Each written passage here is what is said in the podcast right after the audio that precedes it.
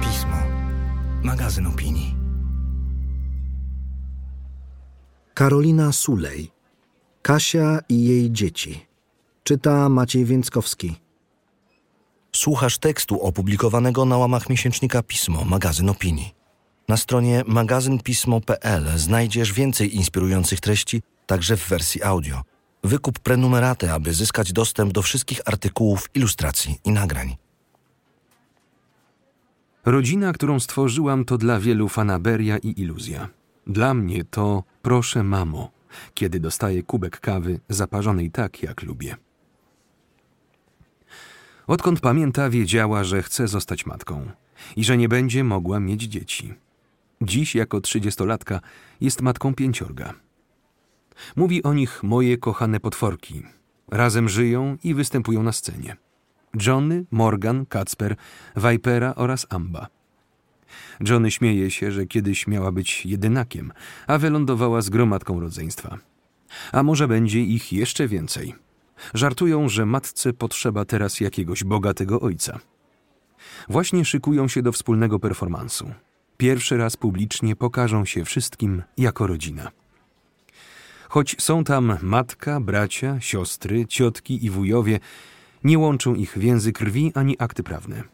Tę rodzinę buduje duma z bycia razem w odmienności, wzajemny szacunek, a także doświadczenie wykluczenia i nienawiści. Dzieciaki są już dorosłe, ale ich wewnętrzne dzieci wciąż potrzebują opieki i wsparcia. Kiedy mówią o swoim nowym domu, słychać w tym słowie wielką literę i radość z tego, że wreszcie po latach życia w ukryciu mogą wyrazić siebie.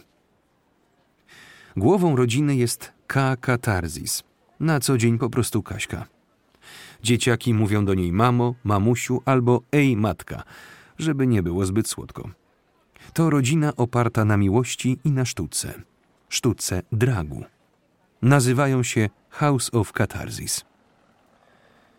Z Kasią i drag queen Philodendron Monsterą, w skrócie Filo, umawiam się na wrocławskim rynku w popularnej kawiarni Coffee Planet. To bezpieczne miejsce dla osób niehetero. Często odbywają się tu występy królowych. Stolik na zewnątrz, kawa, papierosy. Widzę, że zanim zacznę zadawać pytania, najpierw sama zostanę wybadana. Czy na pewno jestem tym, za kogo się podaję? Czy nie chcę ich potraktować jak kuriozów? Rozmawiamy niezobowiązująco o wrocławskiej scenie drag, o tym, jak się poznały. Filo dla Kaśki jest siostrą w dragu. Dzielą zamiłowania artystyczne i doświadczenie sceniczne. Dla jej dzieci to ciotka Filo. Pomysł tworzenia wspierających się rodzin w środowisku osób LGBTQ narodził się w latach 80. w Stanach Zjednoczonych. Osoby nieheteronormatywne mozolnie budowały własną kulturę, emancypowały się. Jednocześnie padały ofiarą homofobii, przemocy systemowej i codziennej agresji.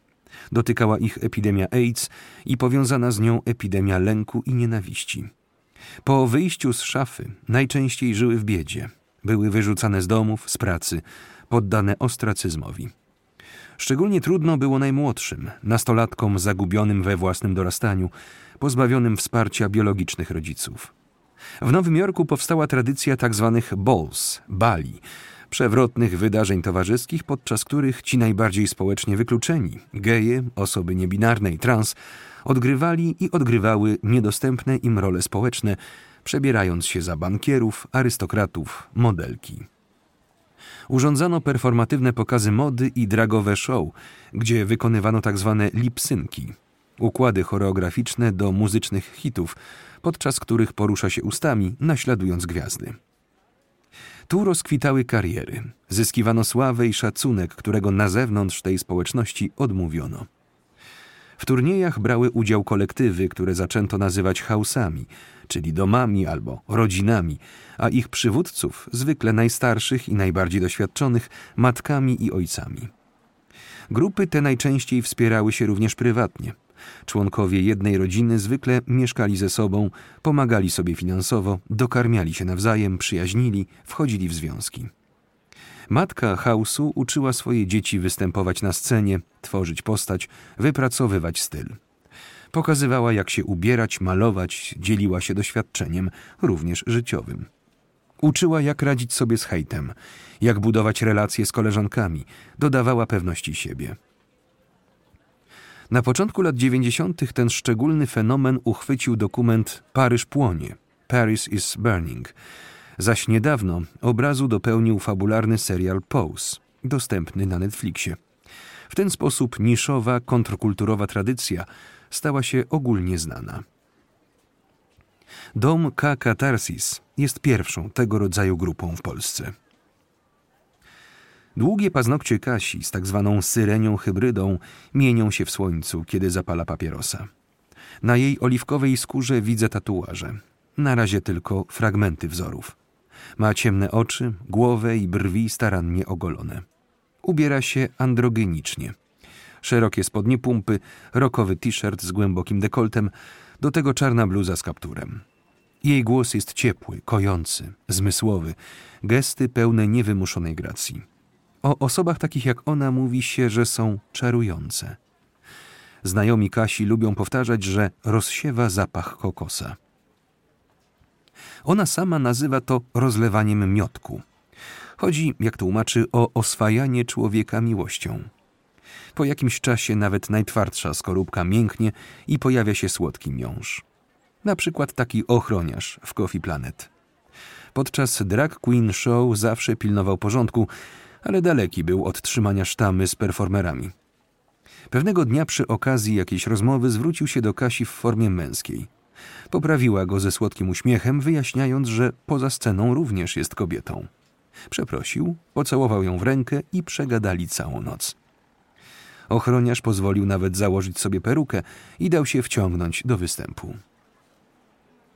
Po jakimś czasie Filo nas zostawia. Mogę więc skupić się na rozmowie z K. Idziemy na spacer. Kaśka uwielbia włóczyć się po mieście. Nie wiem, czy naprawdę nie widzi ciekawskich spojrzeń, czy tylko nie daje po sobie poznać. Ja już po kwadransie takiej widoczności odczuwam zmęczenie. Dla niej to codzienność. Żartuję, że tak już jest, kiedy jest się kosmitką wśród ziemian. Nie zawsze jednak wystarcza jej poczucia humoru. Do Wrocławia, gdzie mieszka kątem u swoich dzieci Amby i Vipery, trafiła, bo musiała uciekać z mieszkania wynajmowanego w Krakowie. Była sierpniowa noc. W mediach publicznych trwała nagonka na osoby LGBT, nazywane zarazą. Kaśka jeszcze nigdy tak się nie bała. Jej sąsiad wrzeszczał, pluł, rzucał butelkami w jej balkon, groził śmiercią, podpaleniem mieszkania. Nie przestawał godzinami. Nikt cię tu nie chce, żebyś zdechł od mińcu. Pił coraz więcej. Ludzie na innych piętrach nie reagowali. Niektórzy w milczeniu patrzyli na darmowy spektakl, dopóki im się nie znudziło. Kasia z pomocą drag siostry, Savannah Crystal, zabrała ze sobą co mogła i uciekła. Ale nie, to nic. Już doszła do siebie, poradzi sobie. Jest przecież nomadką. Mieszkała w tylu miastach, spała na tylu kanapach i w swoich pracowniach. Jedyne, co zawsze było w jej życiu stałe, to zmiana. Ciągle jest pomiędzy, w ruchu, nie do uchwycenia. Urodziła się w 1987 roku. Przypisano jej wówczas płeć męską. Dorastała w Ustrzykach Dolnych, potem w Sanoku, w końcu w Przemyślu, zawsze na tym czy innym osiedlu wojskowym. Mama Halina pracowała w gastronomicznym zaopatrzeniu wojska i rodzina przenosiła się za nią tam, gdzie jej praca aktualnie była potrzebna. Tata Lesław dorabiał jako złota rączka. Był wolnym duchem, malował, nie umiał utrzymać żadnej stałej pracy. Lubiła słuchać z nim płyt, chłonąć jego opowieści o sztuce, rysować przy biureczku we wnęce między kuchnią a korytarzem. W wolnym czasie rodzice spotykali się ze znajomymi, urządzali kolacje, ogniska. To był szczęśliwy czas. Jako trzylatka tańczyła lambadę, zwołując wszystkich domowników na show. Dziadek powtarzał, że przy niej telewizor jest niepotrzebny. Mama nazywała ją swoją laleczką. Ona jednak oglądała Czarodziejkę z Księżyca, Power Rangers naprzemiennie z Mortal Kombat i Xeną i uznała, że woli zostać wojowniczką. Odkąd pamięta, czuła, że jest kobietą. W krainie dzieciństwa to było naturalne jak oddychanie. Mierzyła sukienki i szpilki mamy i nikt jej za to nie ganił.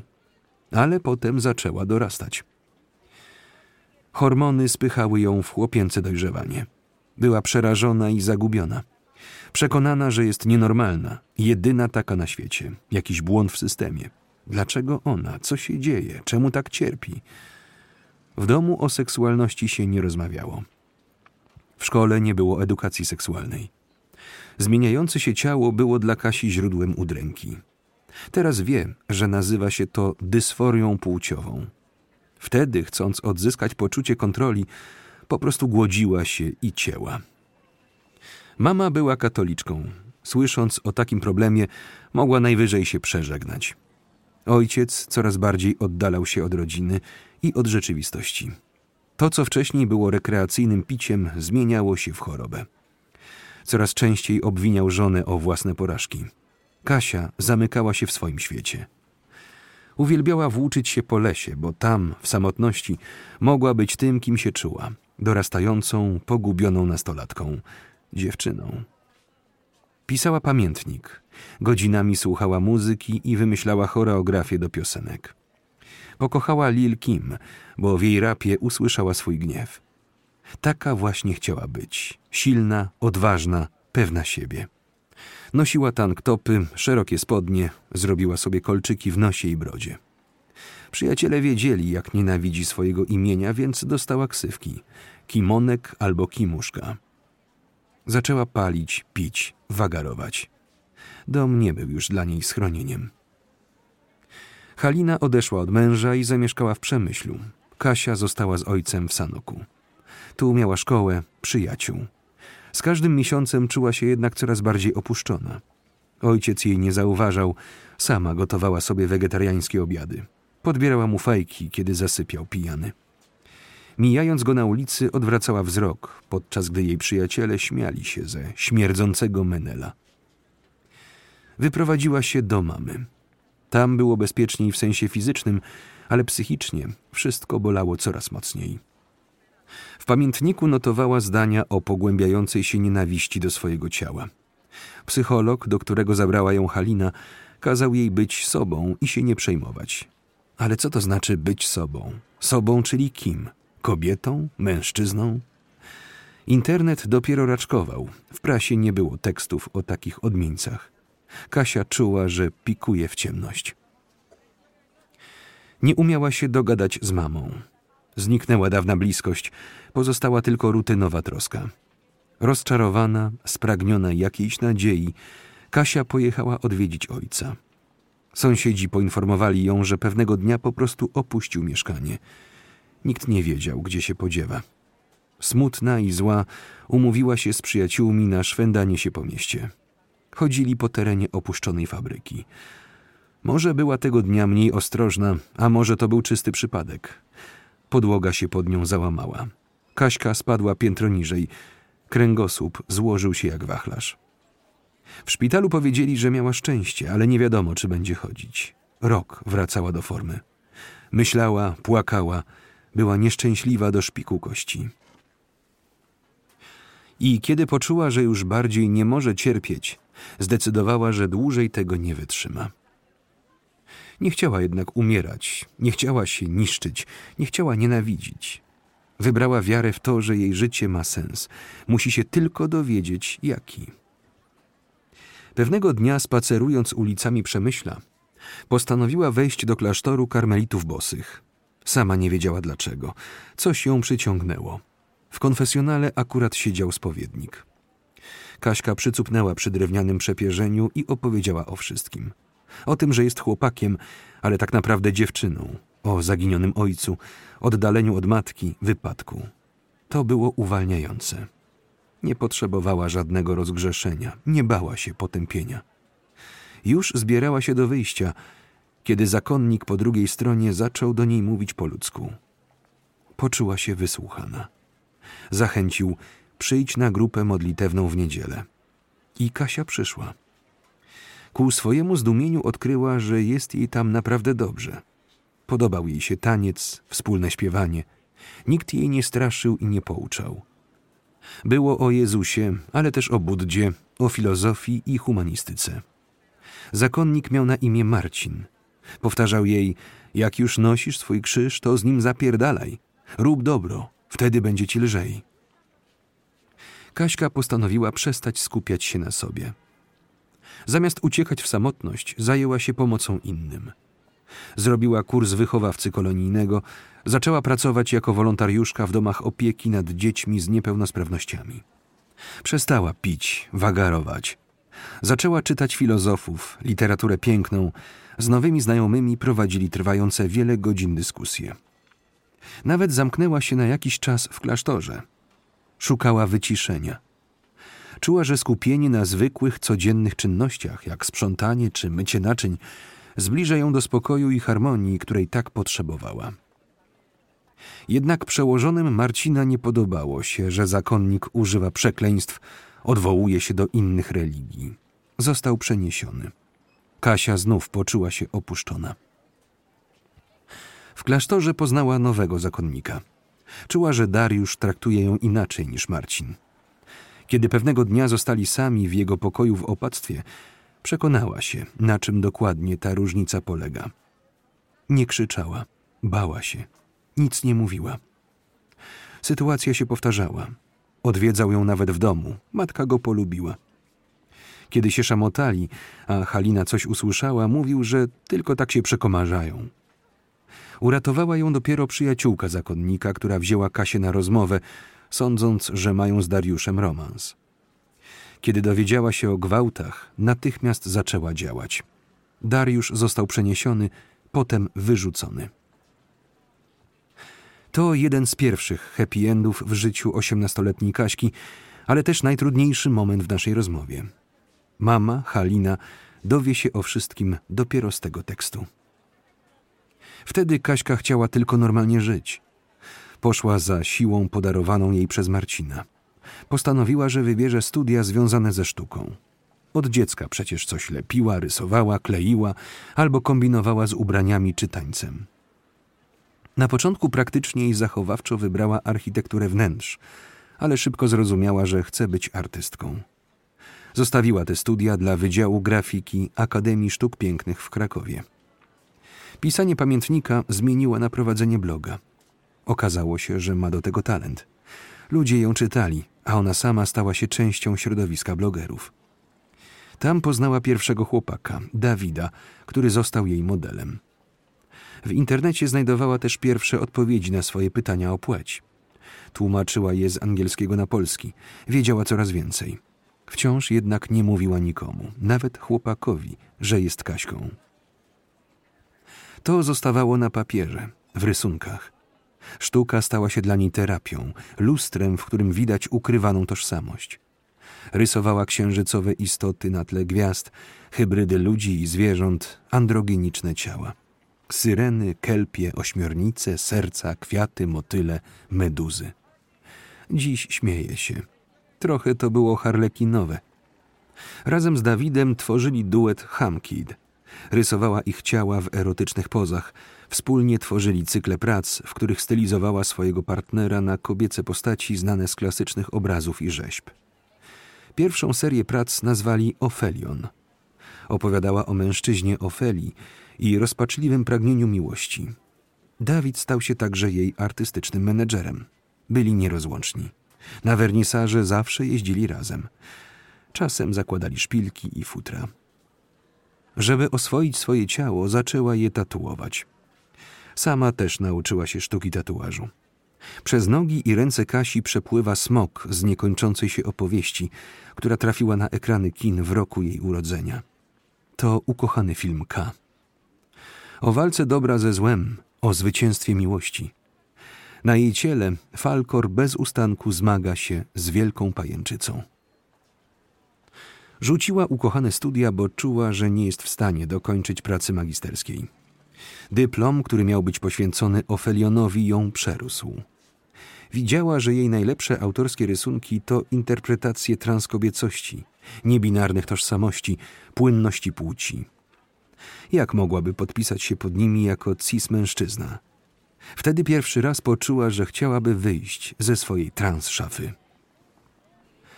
Uciekła do Bydgoszczy i zamieszkała z Dawidem.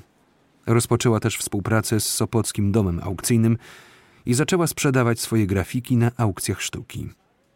Stosowana przez nią nowa technika graficzna, polegająca na mieszaniu tuszu z akrylem tak, by nie odbijał światła, okazała się chwytliwa. Kolekcjonerzy chętnie licytowali pracę Kasi, mimo że jak na polski rynek były odważnymi homoerotykami. Siedziała godzinami w pracowni, rysując, potem osobiście dowoziła rysunki z Bydgoszczy do Trójmiasta. Z Dawidem tworzyli kolejne wspólne projekty i wystawy. Nagle nadeszła niespodziewana wiadomość. Odnaleziono jej ojca. Nie żył. Dowiedziała się, że przez ostatnie lata pracował na czarno przy zbiorach jabłek pod Tymbarkiem. Dostał zawału serca. Pojechała, żeby zidentyfikować zwłoki, naćpana proszkami na uspokojenie. Dlaczego się znalazł? Zdążyła już tyle razy go pochować. Na miejscu w domu pogrzebowym spotkała mamę. Kiedy Halina zobaczyła męża w trumnie, dostała ataku paniki. Była przekonana, że wstanie i ją uderzy. Kaśka objęła mamę i obie płakały. Zaczęły powolną drogę do siebie. Kasia w Bydgoszczy czuła się coraz bardziej samotnie, mimo pozornie udanego życia. Kochający partner, artystyczny sukces. Brakowało jej w tym jednak prawdy o samej sobie. Coraz częściej bywała sfrustrowana. Sprzeczała się z partnerem, łatwo wpadała w złość. Nagle coś pękło. Z dnia na dzień opuściła Dawida, łamiąc mu serce, porzuciła wszystkie wspólne prace i projekty. Po kilku latach w jej życiu pojawił się kolejny chłopak, Kajetan, artysta z krwi i kości. Razem założyli pracownię, gdzie tworzyli własne dzieła, ale też uczyli ludzi ceramiki, rysunku. Była to bardziej terapia zajęciowa niż warsztat mistrzowski. Kaśka pokazywała, jak lepić kubek, a uczniowie zwierzali się jej ze swoich lęków, problemów. Znów mogła pomagać. Miała jednak coraz większy kłopot z okłamywaniem samej siebie. Kolejny związek budowała na iluzji. Już nie czuła się jak błąd w systemie. Miała przecież tożsamość. Była kobietą transpłciową. Wiedziała, że to, przez co przechodzi, nazywa się niezgodnością płci psychicznej z tą przypisaną przy urodzeniu. Wiedziała, że jedyną ulgą w cierpieniu będzie dla niej rozpoczęcie życia na nowo. Związek z Kajetanem stopniowo się wypalił. Zamknęli pracownię, ale zostali dobrymi przyjaciółmi. Teraz Kasia dorabiała w innych pracowniach jako ceramiczka i zaczęła współpracę z krakowskim teatrem Barakach. Koleżanki z pracy, chcąc pocieszyć ją po rozstaniu, zachęciły, żeby wpadła na rewie drag queen. Przecież przydaje się trochę rozrywki. Pomyślała, czemu nie? W momencie, kiedy spojrzała na scenę, poczuła nagle i bez cienia wątpliwości, że tam jest jej miejsce. Ona też chce występować, ale nie jako mężczyzna przebierający się za kobietę, jako transkobieta. Zrozumiała, że tak właśnie chce wyjść z szafy, na scenę. Musiała natychmiast komuś o tym powiedzieć. Pojechała do Kajetana. Przytulił ją i podsumował: No kurwa, wreszcie. Przez wiele godzin palili papierosy, pili litry kawy i debatowali, co teraz, no i jak się chce nazywać. W końcu Kajetan wykrzyknął: Katrina Katarzis. Bo jesteś jak huragan, a to dla ciebie oczyszczenie po latach w ukryciu. Ale ona wcale nie czuła się huraganem. Czuła się zwykłą polską dziewczyną. Stanęło więc na K katarzis, na co dzień Kaśce. Katarzis wytatuowała sobie na piersi. Litery wyglądają jak ukręcone z cierniowych gałęzi. Dowiedziała się, kto produkuje rewie i umówiła się na rozmowę. Henryk Pasiut, producent teatralny, zmarł w maju 2020 roku, był sceptyczny, ale Kaśka nie dała się zniechęcić. Miała już wymyśloną postać, choreografię, koncepty numerów. Zdała sobie sprawę, że wszystko czekało gotowe w jej głowie, na jej rysunkach. Musiała to tylko wcielić w życie. W końcu Henryk machnął ręką. Dobra, postaw mi drinka. Wypił whisky jednym haustem i postanowił przedstawić ją innym drag queen. Oznajmiła mu, że jej postać będzie mroczna, pozbawiona brwi, konwencjonalnych atrybutów kobiecości, bez peruki. Pomyślałam, Dlaczego kobieta w dragu ma być zawsze z tymi wielkimi włosami i w makijażu? Drag nie może tak kobiet redukować. Wystarczy, że patriarchat to robi. Przecież kobiety są różne. Pasiut wpadł w szał, ale w obronie Kaśki bez wahania stanęła Savannah Crystal, zmysłowa królowa o stylu seksbomby. Powiedziała słodko i zarazem stanowczo, każdy może robić taki drak, jaki chce. Henryk odpuścił. Krystal była jego oczkiem w głowie. Nigdy później nie miał już takich wątpliwości. Okazało się, że dzięki Kaśce i nowej odsłonie pokazu drag na rewie zaczyna przychodzić dwa razy więcej gości. Zadebiutowała w barakach we wrześniu 2017 roku. A właściwie urodziła się. Wyszła na scenę w czarnej bluzie z kapturem, w srebrnej masce zasłaniającej połowę twarzy, w czarnym body na szpilkach. To były zwykłe, codzienne ciuchy, ma je do dziś. Śmieje się, że wyglądała wtedy jak jakieś czuczło, ale wciąż czuje ten dreszcz. Pokazała wszystkim, że jest kosmitką i jest z tego dumna. Chciałam ukazać się jako istota, która do tej pory żyła w mojej głowie. Istota bez widocznej płci. Hybryda kwiatu i humanoida, kobiety i mężczyzny. Istota wciąż jeszcze pełna lęku, ale już silniejsza, nie bojąca się wyjść do ludzi. Dla wielu było to jednak zbyt trudne. Od Kaśki odwrócili się ludzie ze świata sztuki, ze środowiska blogowego. Orzekli, że to już nie ten chłopak, którego znali. Inni zachęcali, żeby, skoro czuje się kobietą, poddała się operacji zmiany płci, doprowadziła sprawę do końca. Żądali od niej opowiedzenia się po jednej ze stron. Pytali: Jesteś w końcu mężczyzną czy kobietą? Czemu nie jesteś zrobiony? Odpowiadała cierpliwie: Tak, jest transpłciową kobietą, ale to nie znaczy, że musi zoperować swoje ciało. Płeć jest w głowie. Nie będzie jako trzydziestolatka przeprowadzać terapii hormonalnej, która może zrujnować jej zdrowie, żeby pasować do jakiejś sztancy. Każdy może być taką kobietą i takim mężczyzną, jakim chce. Przyznaję wprawdzie, że pewnie właśnie przez tę ambiwalencję od lat nie była w związku. Dla homoseksualnych mężczyzn jest zbyt kobieca. Heteroseksualni chcieliby, żeby miała przynajmniej piersi. Jednak dziś Kaśka kocha swoje ciało takie, jakie jest. Wychudzone, wytatuowane, z pamięcią anoreksji i autoagresji. Ciało, które znów zaczęło tańczyć, które zmieniła w sztukę. Czuje się prawdziwa, bez operacji. Zadecydowała, że musi powiedzieć matce prawdę. Wyznała, że jest Kasią, ale obawiała się przyznać, że także drag queen. Okazało się jednak, że Halina po cichu odrobiła własną lekcję. Surfowała po internecie, uczyła się i o transpłciowości, i o królowych. Pewnego dnia zadzwoniła do córki, jak gdyby nigdy nic, i zagaiła: A wiesz, jestem teraz w lumpeksie. Znalazłam tutaj za dwa złote taką piękną cekinową sukienkę. Muszę ci kupić na występ. I może taką małą torebeczkę na papierosy. Dziś, kiedy jej córkę obrażają na Facebooku, odpisuje wściekła w komentarzach. Kiedy sąsiadka w warzywniaku wyklina na LGBT, odpowiada, że wszyscy są dziećmi bożymi. Kaśka jest z mamy bardzo dumna. W hołdzie dla niej podczas występów, zamiast nosić maskę, zaczęła ozdabiać twarz płatkami storczyków.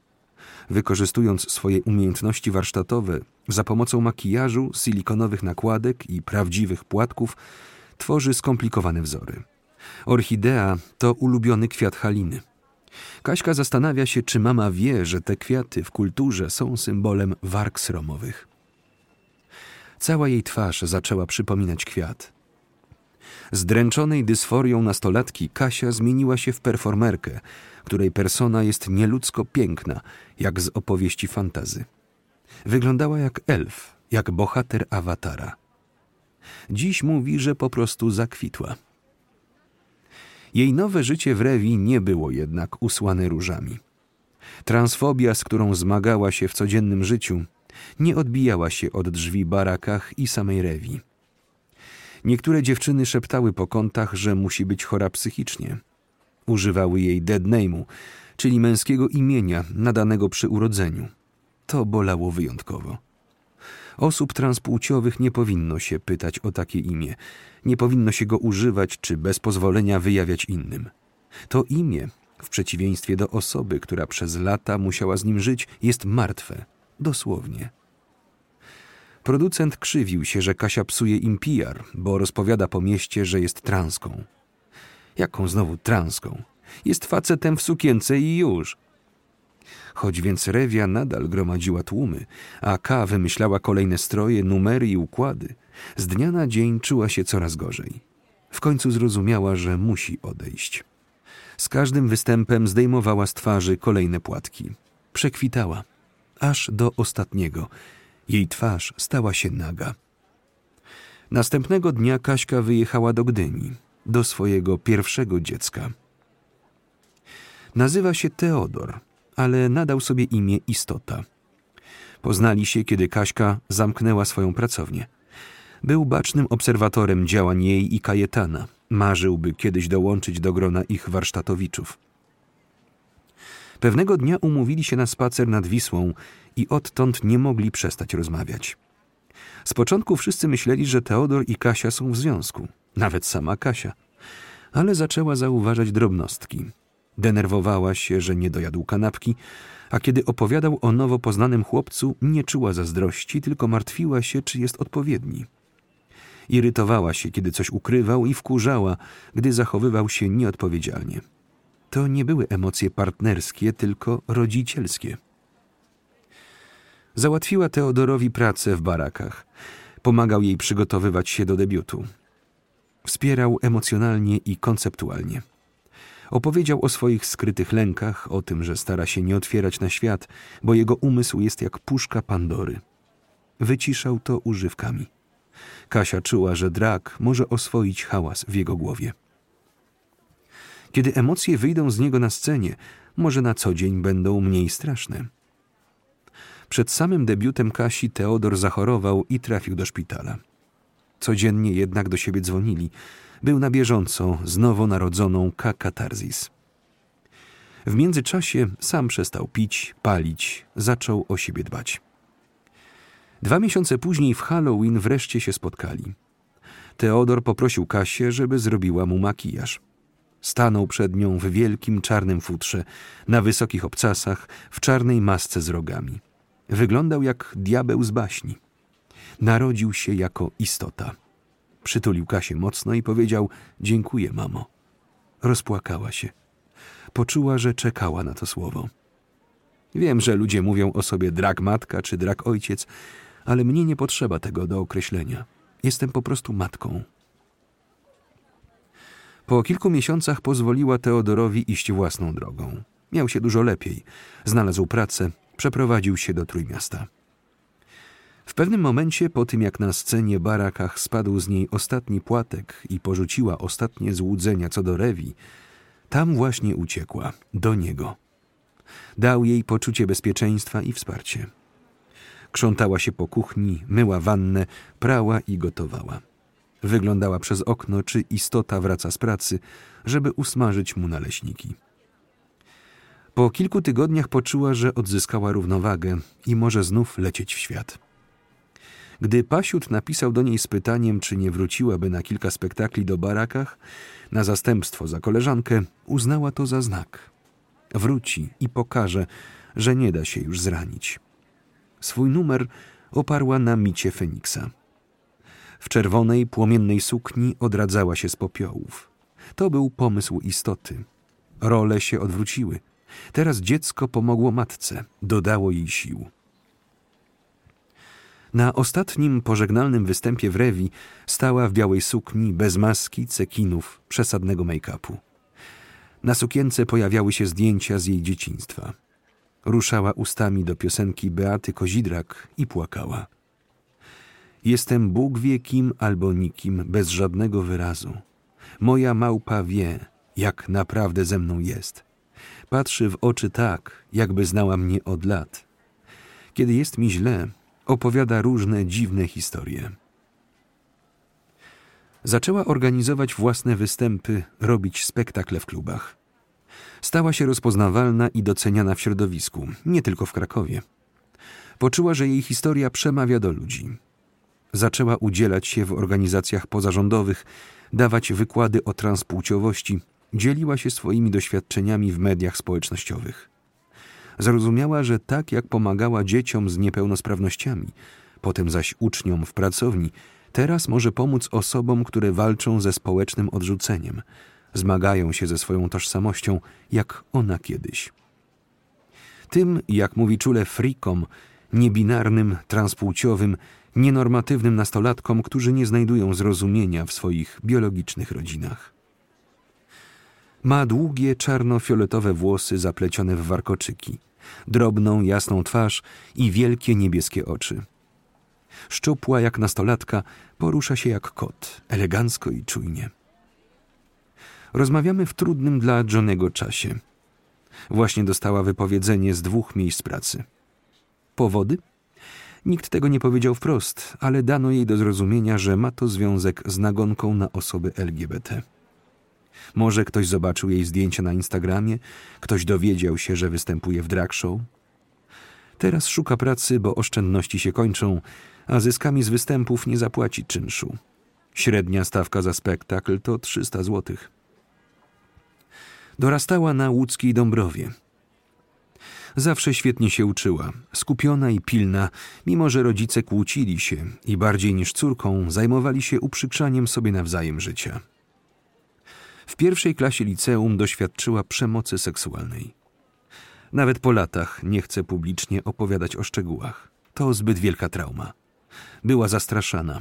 Grozili, że wywiozą ją do lasu i poderżną gardło. Przestała się zupełnie odzywać, przestała jeść. Była tak chuda, że nie mogła o własnych siłach podnieść się z wanny, bo tak bardzo ciążyły jej włosy. Trafiła na oddział psychiatryczny. Przypieli ją pasami do łóżka, karmili na siłę sondą. Pamięta, że ulgę przynosiło jej palenie. Żeby dostać się do palarni, trzeba było przejść test. Nie pisnąć, kiedy gaszą ci papierosa na skórze. Nie pisnęła. Kolejne lata jej życia to pobyty w rozmaitych szpitalach przeplatane okresami bezdomności, kiedy tułała się po skłotach. Żeby uciec od rzeczywistości, czytała. Raz znalazła w gazecie zdjęcie Uniwersytetu Jagiellońskiego. Nosiła je zawsze przy sobie. Pozwoliła sobie na marzenie, że będzie tam kiedyś studiować. Mijały jednak lata i nie czuła się lepiej. Była coraz bardziej bierna. Już nie buntowała się na oddziałach, nie płakała. Mechanicznie wykonywała polecenia. Nie chciała, żeby ktokolwiek na nią patrzył. Chciała zniknąć. Zostały jej dwie przepustki ze szpitala i dokładnie wiedziała, co z nimi zrobi. Na pierwszej się naćpa, na ostatniej zaćpa na śmierć. Przechodząc przypadkiem obok teatru Barakach, zobaczyła informację o Rewi Drag Queen. Weszła. To był wrzesień 2017 roku, debiut Kaśki. Patrzyła na nią i myślała, ja też tak chcę. To był wstrząs. Chciała czegoś. W magmie depresji, psychotropów, używek i rozpaczy to uczucie było nieśmiałe, ale bardzo stanowcze. Nie na tyle jednak, żeby zmieniać plany. Na kolejnej przepustce wybrała się więc na skłot, żeby się zabić. Był tam wtedy chłopak. Sam nie miał domu, włóczył się po Europie. Zaczęli rozmawiać. Nie przerażała go jej historia, nie spłoszył się. Miała wrażenie, że rozumie. Nie zabiła się. Trzymają się razem do dziś. Johnny zaczęła powoli wracać do życia. Znalazła terapeutkę, która umiała z nią pracować, zaczęła jeść. Zrobiła maturę i poszła na studia. Na Uniwersytet Jagielloński. Na antropologię, a potem literaturoznawstwo. Dziś jest doktorantką. Znalazła pracę jako nauczycielka angielskiego, ale zrobiła też kurs makijażu i charakteryzacji. Chciała działać jako artystka. Na studiach dużo zajmowała się płcią kulturową. Nienawidziła swojego ciała, kobiecość była dla niej obca, wręcz obrzydliwa. Pomyślała, może to dysforia, może tak naprawdę jestem mężczyzną. Wymyśliła postać Johnego, w którego wcielała się jako drag queen. Johnny był luzakiem, lubił rokowe t-shirty, skórzane kurtki, miał kilkudniowy zarost, wąsy i zaczes. Im dłużej jednak się przebierała, im więcej sesji robiła, tym bardziej czuła, że to chyba nie to. Nie była transmężczyzną. Pewnego dnia poczuła, że ma ochotę założyć krótką spódnicę, sukienkę. Zrozumiałam, że nie chodzi o to, że nie chcę być kobietą. Chcę, żebyśmy były inaczej traktowane. Nienawidzę świata, który nas krzywdzi. Chcę być kobietą, ale nie chcę być ofiarą. Kaśka adoptowała Johnego. Obie widzą w swojej sztuce coś więcej niż rozrywkę. Drag to przeistoczenie, które leczy, koi, uczy. Pokazuje, że o płci i tożsamości można nie tylko dyskutować na uniwersytetach, ale także je tworzyć. Dzisiaj Johnny uprawia drag, któremu blisko do rytuału. Jest czarownicą, szamanką. W masce ptaka lub z baranimi rogami wygląda jak przedstawicielka zaginionego matriarchalnego plemienia. Jak mówi, nauczyła się rzucać czary na koszmary. Poznajemy się akurat w jego urodziny. Są babeczki ze świeczkami, życzenia. Kacper krzywi się jednak. Czy naprawdę to te urodziny ma świętować? Same narodziny nie są niczym wyjątkowym, jeśli przez dwadzieścia kolejnych lat tak naprawdę się nie żyje. Do tego, że jest Kacprem, przyznał się dwa lata temu, także podczas urodzin. W tym samym roku pierwszy raz poszedł na Marsz Równości w Krakowie z piersiami ściśniętymi binderem. Zrozumiał, że chce przejść tranzycję. Gdy rozmawialiśmy, czekał na operację rekonstrukcji klatki piersiowej. Pieniądze zebrał na zrzutce, którą założył, a którą udostępniła Kasia w dniu swoich własnych urodzin z prośbą, żeby wpłacać nawet symboliczny grosz w ramach prezentu. Kiedy pisze ten tekst, jest już po zabiegu. Wkrótce rany się zagoją, a Kacper o wszystkim napisze na Instagramie. Chce pokazywać innym swoją drogę. Wie, że jemu by to pomogło. Z Kasią poznali się dzięki aktywizmowi. Kacper jest członkiem zarządu Federacji Znaki Równości. Kilka lat temu pracował przy rewi Drag Queen w Teatrze Barakach. Tam na siebie wpadli. Asystował na backstage'u, pomagał z makijażem, kostiumami. Bardzo się z Kasią polubili. Przyjaźń naturalnie zmieniła się w matkowanie. Kacper potrzebował rady, inspiracji. Kaśka stała się dla niego autorytetem. Daje mu nadzieję, że można sobie poradzić nawet w transfobicznym świecie. Dzięki niej wierzy, że ludzie mogą być dobrzy, a transfobię można pokonać miłością. W House of Catharsis zajmuje się marketingiem i promocją. Razem z Kasią prowadzi profil domu na Instagramie i robi zdjęcia. Na co dzień pracuje w jednej z krakowskich agencji reklamowych. W dokumentach wciąż ma jeszcze nieaktualne dane. Przykro mu, że aby oficjalnie zmienić tożsamość, musi pozwać swoich rodziców, ale tak działa polskie prawo, a on nie chce zatrzymać się w połowie drogi. Tylko żebym zrozumiała, nie chcę też obwieszczać światu, że oto jest cis heterokolesiem. Nie po to przechodzi korektę płci, bierze hormony, od których poza zarostem ma pryszcze, nadwagę i wahania nastrojów, żeby stać się dziadersem. Nie po to tyle miesięcy chował się pod binderem, żeby teraz celebrować toksyczną męskość. To tranzycja w feministę, w transmężczyznę. Kaśka towarzyszy mu od początku transowego dorastania. W tym roku na Dzień Matki nagrał dla niej z Johnem wideo, w którym ubrany w piżamę świnkę jeździ po bulwarach wiślanych na deskorolce do piosenki A ja wolę moją mamę. Mama patrzy w jego oczy i mówi, że z dnia na dzień są coraz głębsze i bardziej błyszczące. To Amba przyjęła Kasię pod swój dach, kiedy ta po ucieczce z Krakowa szukała kąta we Wrocławiu. Kaśka śmieje się, że Amba jako chłopak jej dziecka, Wajpery, jest jej synową. Amba zaczynała w innym domu. Po latach przyznaje, że była to bardziej paczka rywalizujących królowych niż wspólnota. Liderka tego chaosu, Filo, potrafiła uczyć technikaliów, ale nie panowała nad emocjami grupy. Sama musiała dojrzeć. Vipera od początku związku z Ambą był blisko dragu, ale tylko jako asystent. Czesał peruki, robił herbatę i paznokcie. Jest świetnym manikiurzystą. Chcą kiedyś z Ambą otworzyć własny salon, bo ona jest z kolei stylistką fryzur. Na razie jednak Vipera pracuje w knajpie jako kucharz, a Amba jest fryzjerem w cudzym salonie. Mają czas, są ledwo po dwudziestce. Mówią, że cieszą się wyjątkowym szczęściem, bo biologiczni rodzice ich rozumieją i wspierają. Wiedzą, że są razem. Rodzice Vipery wiedzą też, że robi drag. Vipera śmieje się, że mama właśnie tego się po nim spodziewała. Zanim zajął się sztuką, już jako Michał, traktował swoje ciało jak narzędzie artystycznej ekspresji. Kolczykował je, tatuował, rozciął język tak, by przypominał języczek żmii. Nie boi się bólu. Podczas występów często połyka ogień. Jak mówi, Vipera jest przedłużeniem i podkręceniem jego codziennej ekspresji. Amba na scenie miesza gotyk z japońską estetyką anime. Robi mroczne i neonowe show. Ulubioną inspiracją jest dla niej czarodziejka z księżyca. Na ramieniu ma tatuaż z jej kolorową sylwetką. Vipera woli styl, który określa się jako monster drag. Ma być dziwnie i strasznie, demonicznie. W domu jednak jest ciepły, przytulaśny i nie straszy. Hoduje ukochaną Fredkę Wandzie, która stała się maskotką całego hausu. Drak działa na mnie terapeutycznie, leczy z kompleksów. Dzięki kostiumowi mniej wstydzę się tego, że wcześniej wyłysiałem, nie wymyślam, że mam za dużą głowę czy za mało gracji, mówi Vipera. Matkę poznał w autobusie. Kasia jechała przez Wrocław do Poznania, gdzie miała dać wykład o transpłciowości dla grupy Stonewall. Zatrzymała się u Vipery i Amby. Przegadali całą noc. Wiedziała, że to początek nowego matkowania. Martwiła się tylko, co powie Filo.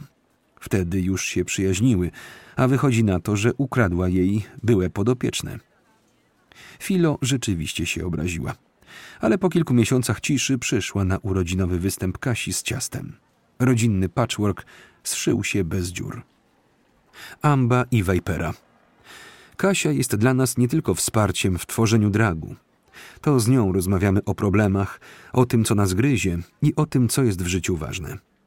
Każde z nas skoczyłoby za nią w ogień i wiemy, że ona zrobiłaby to samo dla nas. Dom, który założyła, nie jest przypadkowy. Tworzą go ludzie szczerzy, otwarci i tacy, na których można liczyć. Dzięki House of Catharsis mamy dwie rodziny. Morgan lub Margo to najmłodsze dziecko Kasi. Jest osobą niebinarną, apłciową. Mówi o sobie raz w rodzaju męskim, raz żeńskim. Kiedy się spotykamy, właśnie wyprowadził, wyprowadziła się z rodzinnego domu i zawiesił, zawiesiła na rok studia na psychologii. Chce spróbować swoich sił jako artysta, artystka. Pamięta, że od najwcześniejszego dzieciństwa zawsze mówił, mówiła o sobie po prostu ja. Nie obchodziło jej jego, czy jest dziewczynką, czy chłopcem. Do dziś nie zapomniał, zapomniała, jak wielkie było jej i jego zdziwienie, kiedy pani w przedszkolu powiedziała, że dziewczynki bawią się w dom, a chłopcy w detektywów. I nie dość, że nie może robić obu tych rzeczy naraz, to nawet nie może wybrać, co woli, bo przecież jest dziewczynką. Wszystko zmieniło się zaledwie kilka miesięcy temu, kiedy w czasie tak zwanej żywej biblioteki we Wrocławiu Morgan Margo poznał, poznała Patryka. Słuchał, słuchała jego, jej opowieści o niebinarności i myślał, myślała, to przecież o mnie. Na następnej edycji biblioteki już sam sama dzielił, dzieliła się przemyśleniami. Przez Patryka poznał, poznała Kaśkę. Od razu wiedział, wiedziała, że chce dołączyć do chaosu, że chce być jej dzieckiem. Potrzebował, potrzebowała takiej matki jak Kaśka. Rodzice biologiczni, chociaż ją jego kochają, nie rozumieją. Oglądają TVP, są katolikami. Pierwszą osobą, która jej mu powiedziała, że to, co czuje, jest normalne, to psycholog, seksuolog, do którego ją go wysłali. Namówił do coming outu. Obawia się, że rodziców do takiej normalności przekonać się nie da. Kaśka wychowuje ją go do życia, w którym słowo to nie jest nikomu do niczego potrzebne. Kasia zebrała nas w rodzinę nie tylko ze względu na to, jakie czy jacy chcemy być na scenie. Po prostu zobaczyła, że potrzebujemy wsparcia. Czuję się tu bardzo bezpiecznie. Wiem, że nikt nie pozwoli mnie skrzywdzić. House of Catharsis po raz pierwszy ma wystąpić razem, pokazać się jako dom. Transformator, klub techno dla heteryków, specjalnie zarezerwował dla nich wieczór, na który zaplanowane są podwójne drak narodziny Kacper i Morgan, dwa debiuty. Kaśka jest podekscytowana i lekko przerażona, ale tego nie okazuje. Musi być jak skała dla dzieci. Nie mówi im więc, że przygotowanie performance'u w trzy dni to szaleństwo. Uda się, musi. Będą działać spontanicznie. Nie są operą narodową, żeby wszystko było perfekcyjnie. Najważniejszy jest pomysł i uczucie. Ale i tak się denerwuje. Jedziemy zobaczyć przestrzeń. Klub mieści się w fabrycznych loftach z czerwonej cegły przy ulicy Tęczowej. W środku rampa dla skateboardzistów, graffiti na ścianach, beton szaro, mrocznie. Klimat pasuje raczej do imprez z muzyką elektro niż do występów malowniczej, queerowej rodziny. Ale Kaśka uspokaja. Każdą przestrzeń da się ograć. Obchodzi klub metr po metrze. Pokazuje dzieciakom, jak wykorzystać wybieg na antresoli, rampę, metalową siatkę. W końcu siadamy na kanapach na backstage'u i następuje narada. Jak mówi Kaśka, brojenie. Jakie kolory świateł, jakie piosenki, jaka kolejność. Do planowania dosiada się rezydentka transformatora, drag queen Kamila Kebaba. Jest jeszcze początkująca. Amba uczy ją dragu. Postanawiają zrobić jedną piosenkę wspólnie. Gwar, docinki, cały backstage nurza się w papierosowym dymie. Ktoś je chipsy, ktoś pije energetyka, ktoś kawę, plujkę, inny piwo. Jest grubo po północy, kiedy wszyscy zamawiają Ubery do domu. Następnego dnia wracamy do transformatora, żeby przetańczyć numery, które wczoraj powstały jako koncepty. Kasia w roli reżysera czuje się pewnie. Tu kogoś poprawi, tam się popłacze, tu znów zasugeruje jakiś ozdobnik. Amba, bądź świadomą siebie kobietą, co to za patrzenie w podłogę? Kamila, dlaczego w jednym miejscu drepczesz? Weź zjedz całą tę przestrzeń. Morgan, no wspaniale, skąd ty mi się taka udałaś? Johnny śmieje się, że jej dostało się najwięcej krytycznych uwag, bo teraz przy piątce dzieci matka już zupełnie zmiękła i nie potrafi rzucać porządnych złośliwości. Kasia postanawia, że na koniec performansu zrobią dodatkowo numer zamykający, żeby wszyscy zobaczyli ich na scenie razem jako rodzinę. Dzieciaki tańczą, poprawiają, wychodzą na papierosa, znów poprawiają. Mijają godziny. Kaśka patrzy, pokazuje, pociesza, rozśmiesza. Sama nie próbuje. Jadę na wrocławskie osiedle do mieszkania Amby i Wajpery. Tam zaczynają się przygotowania do wieczornego występu. Chociaż jest dopiero koło południa, okoliczne murki już obsiadły gromadki miejscowych pijaczków. Przyglądają mi się z zainteresowaniem, ale bez cienia życzliwości. Wjeżdżam windą i wchodzę w sam środek chaosu. Potykam się o buty. Ubrania leżą porozkładane po całym mieszkaniu. Największy stos w łazience, mniejszy przy łóżku, kolejne w salonie. Całe mieszkanie to jedna wielka szafa na kostiumy.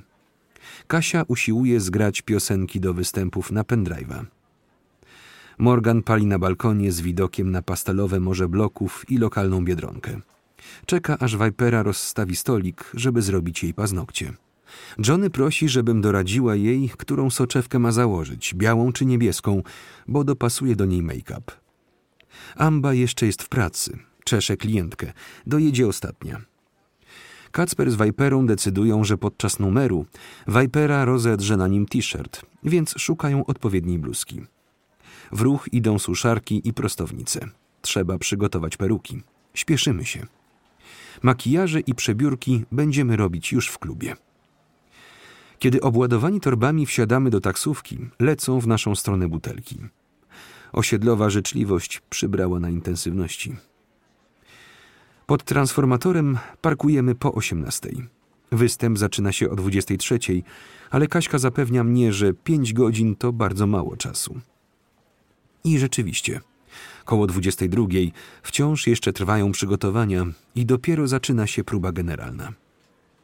Kasia zapomniała jednego wachlarza. Kacper wskakuje w Ubera, żeby wrócić do domu i go zgarnąć. Johnny czeka, aż się jej przyjmie soczewka, bo na razie oko jej łzawi. Śmieje się, że nosi oczy matki. To soczewki Kaśki, grubo po terminie ważności. Matka powoli i precyzyjnie maluje wzory na przyklejonych do twarzy silikonowych nakładkach w kolorze skóry. Z każdą minutą coraz bardziej zamienia się w kakatarzis.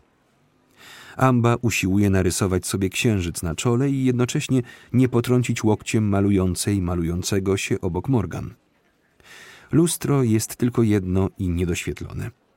Vipera i Kamila malują się w klubowym kiblu. Co z tego, że śmierdzi? Przynajmniej mają lustro dla siebie. Każdy radzi sobie jak mu najwygodniej. Nie narzekają.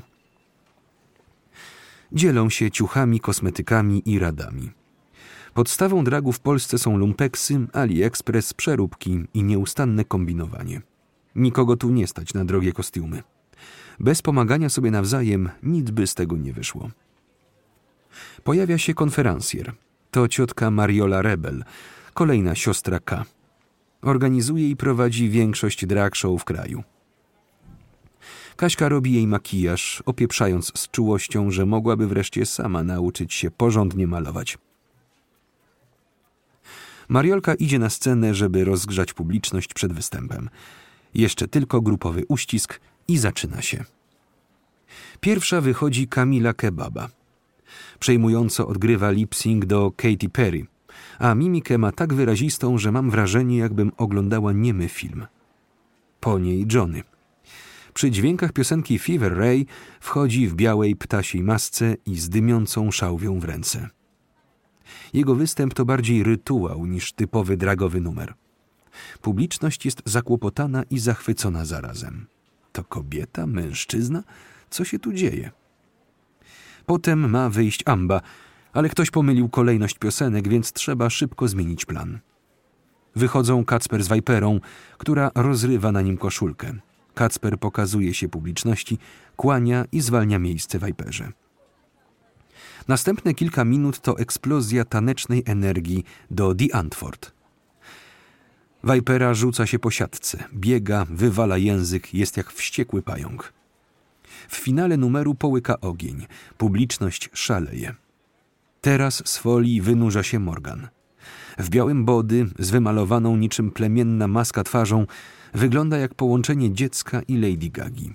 Tańczy do piosenki popowej wokalistki Hayley Kiyoko, ruszając ustami do wersów Please forgive me, I've got demons in my head. Pora na matkę. K. Katarzis. Ubrana w przerobiony czerwony kostium łyżwiarki z czerwonymi wachlarzami i czerwonym trenem, wygląda jak postać z fantazy. Nie miała prób, a nie dość, że tańczy porywająco, to jeszcze czuje w tym emocje, energię, której nie da się wypracować. Gdybym powiedziała lekarzom, że z urazem kręgu lędźwiowego będę tańczyć na szpilkach, to by nie uwierzyli, powie mi potem zdyszana. Jeszcze Amba i Kamila. Lipsynkują razem do Spectrum, Florence and the Machine. Kończą przytulone, owinięte tęczową flagą. Czas na finał. This is me. Piosenka z filmu Król Rozrywki. Greatest Showman on Earth. O pierwszym amerykańskim cyrku dziwaków i jego założycielu P.T. Barnamie. Jestem odważna, jestem poraniona, jestem tym, kim miałam być. Oto ja. Publika klaszcze. K układa dłonie w kształt serca. Najbardziej lubią dzień tuż po występie. Wszyscy są jeszcze razem, ale już zrelaksowani, zadowoleni. Można dłużej pospać, powspominać, podziękować sobie nawzajem. Jest leniwie i spokojnie.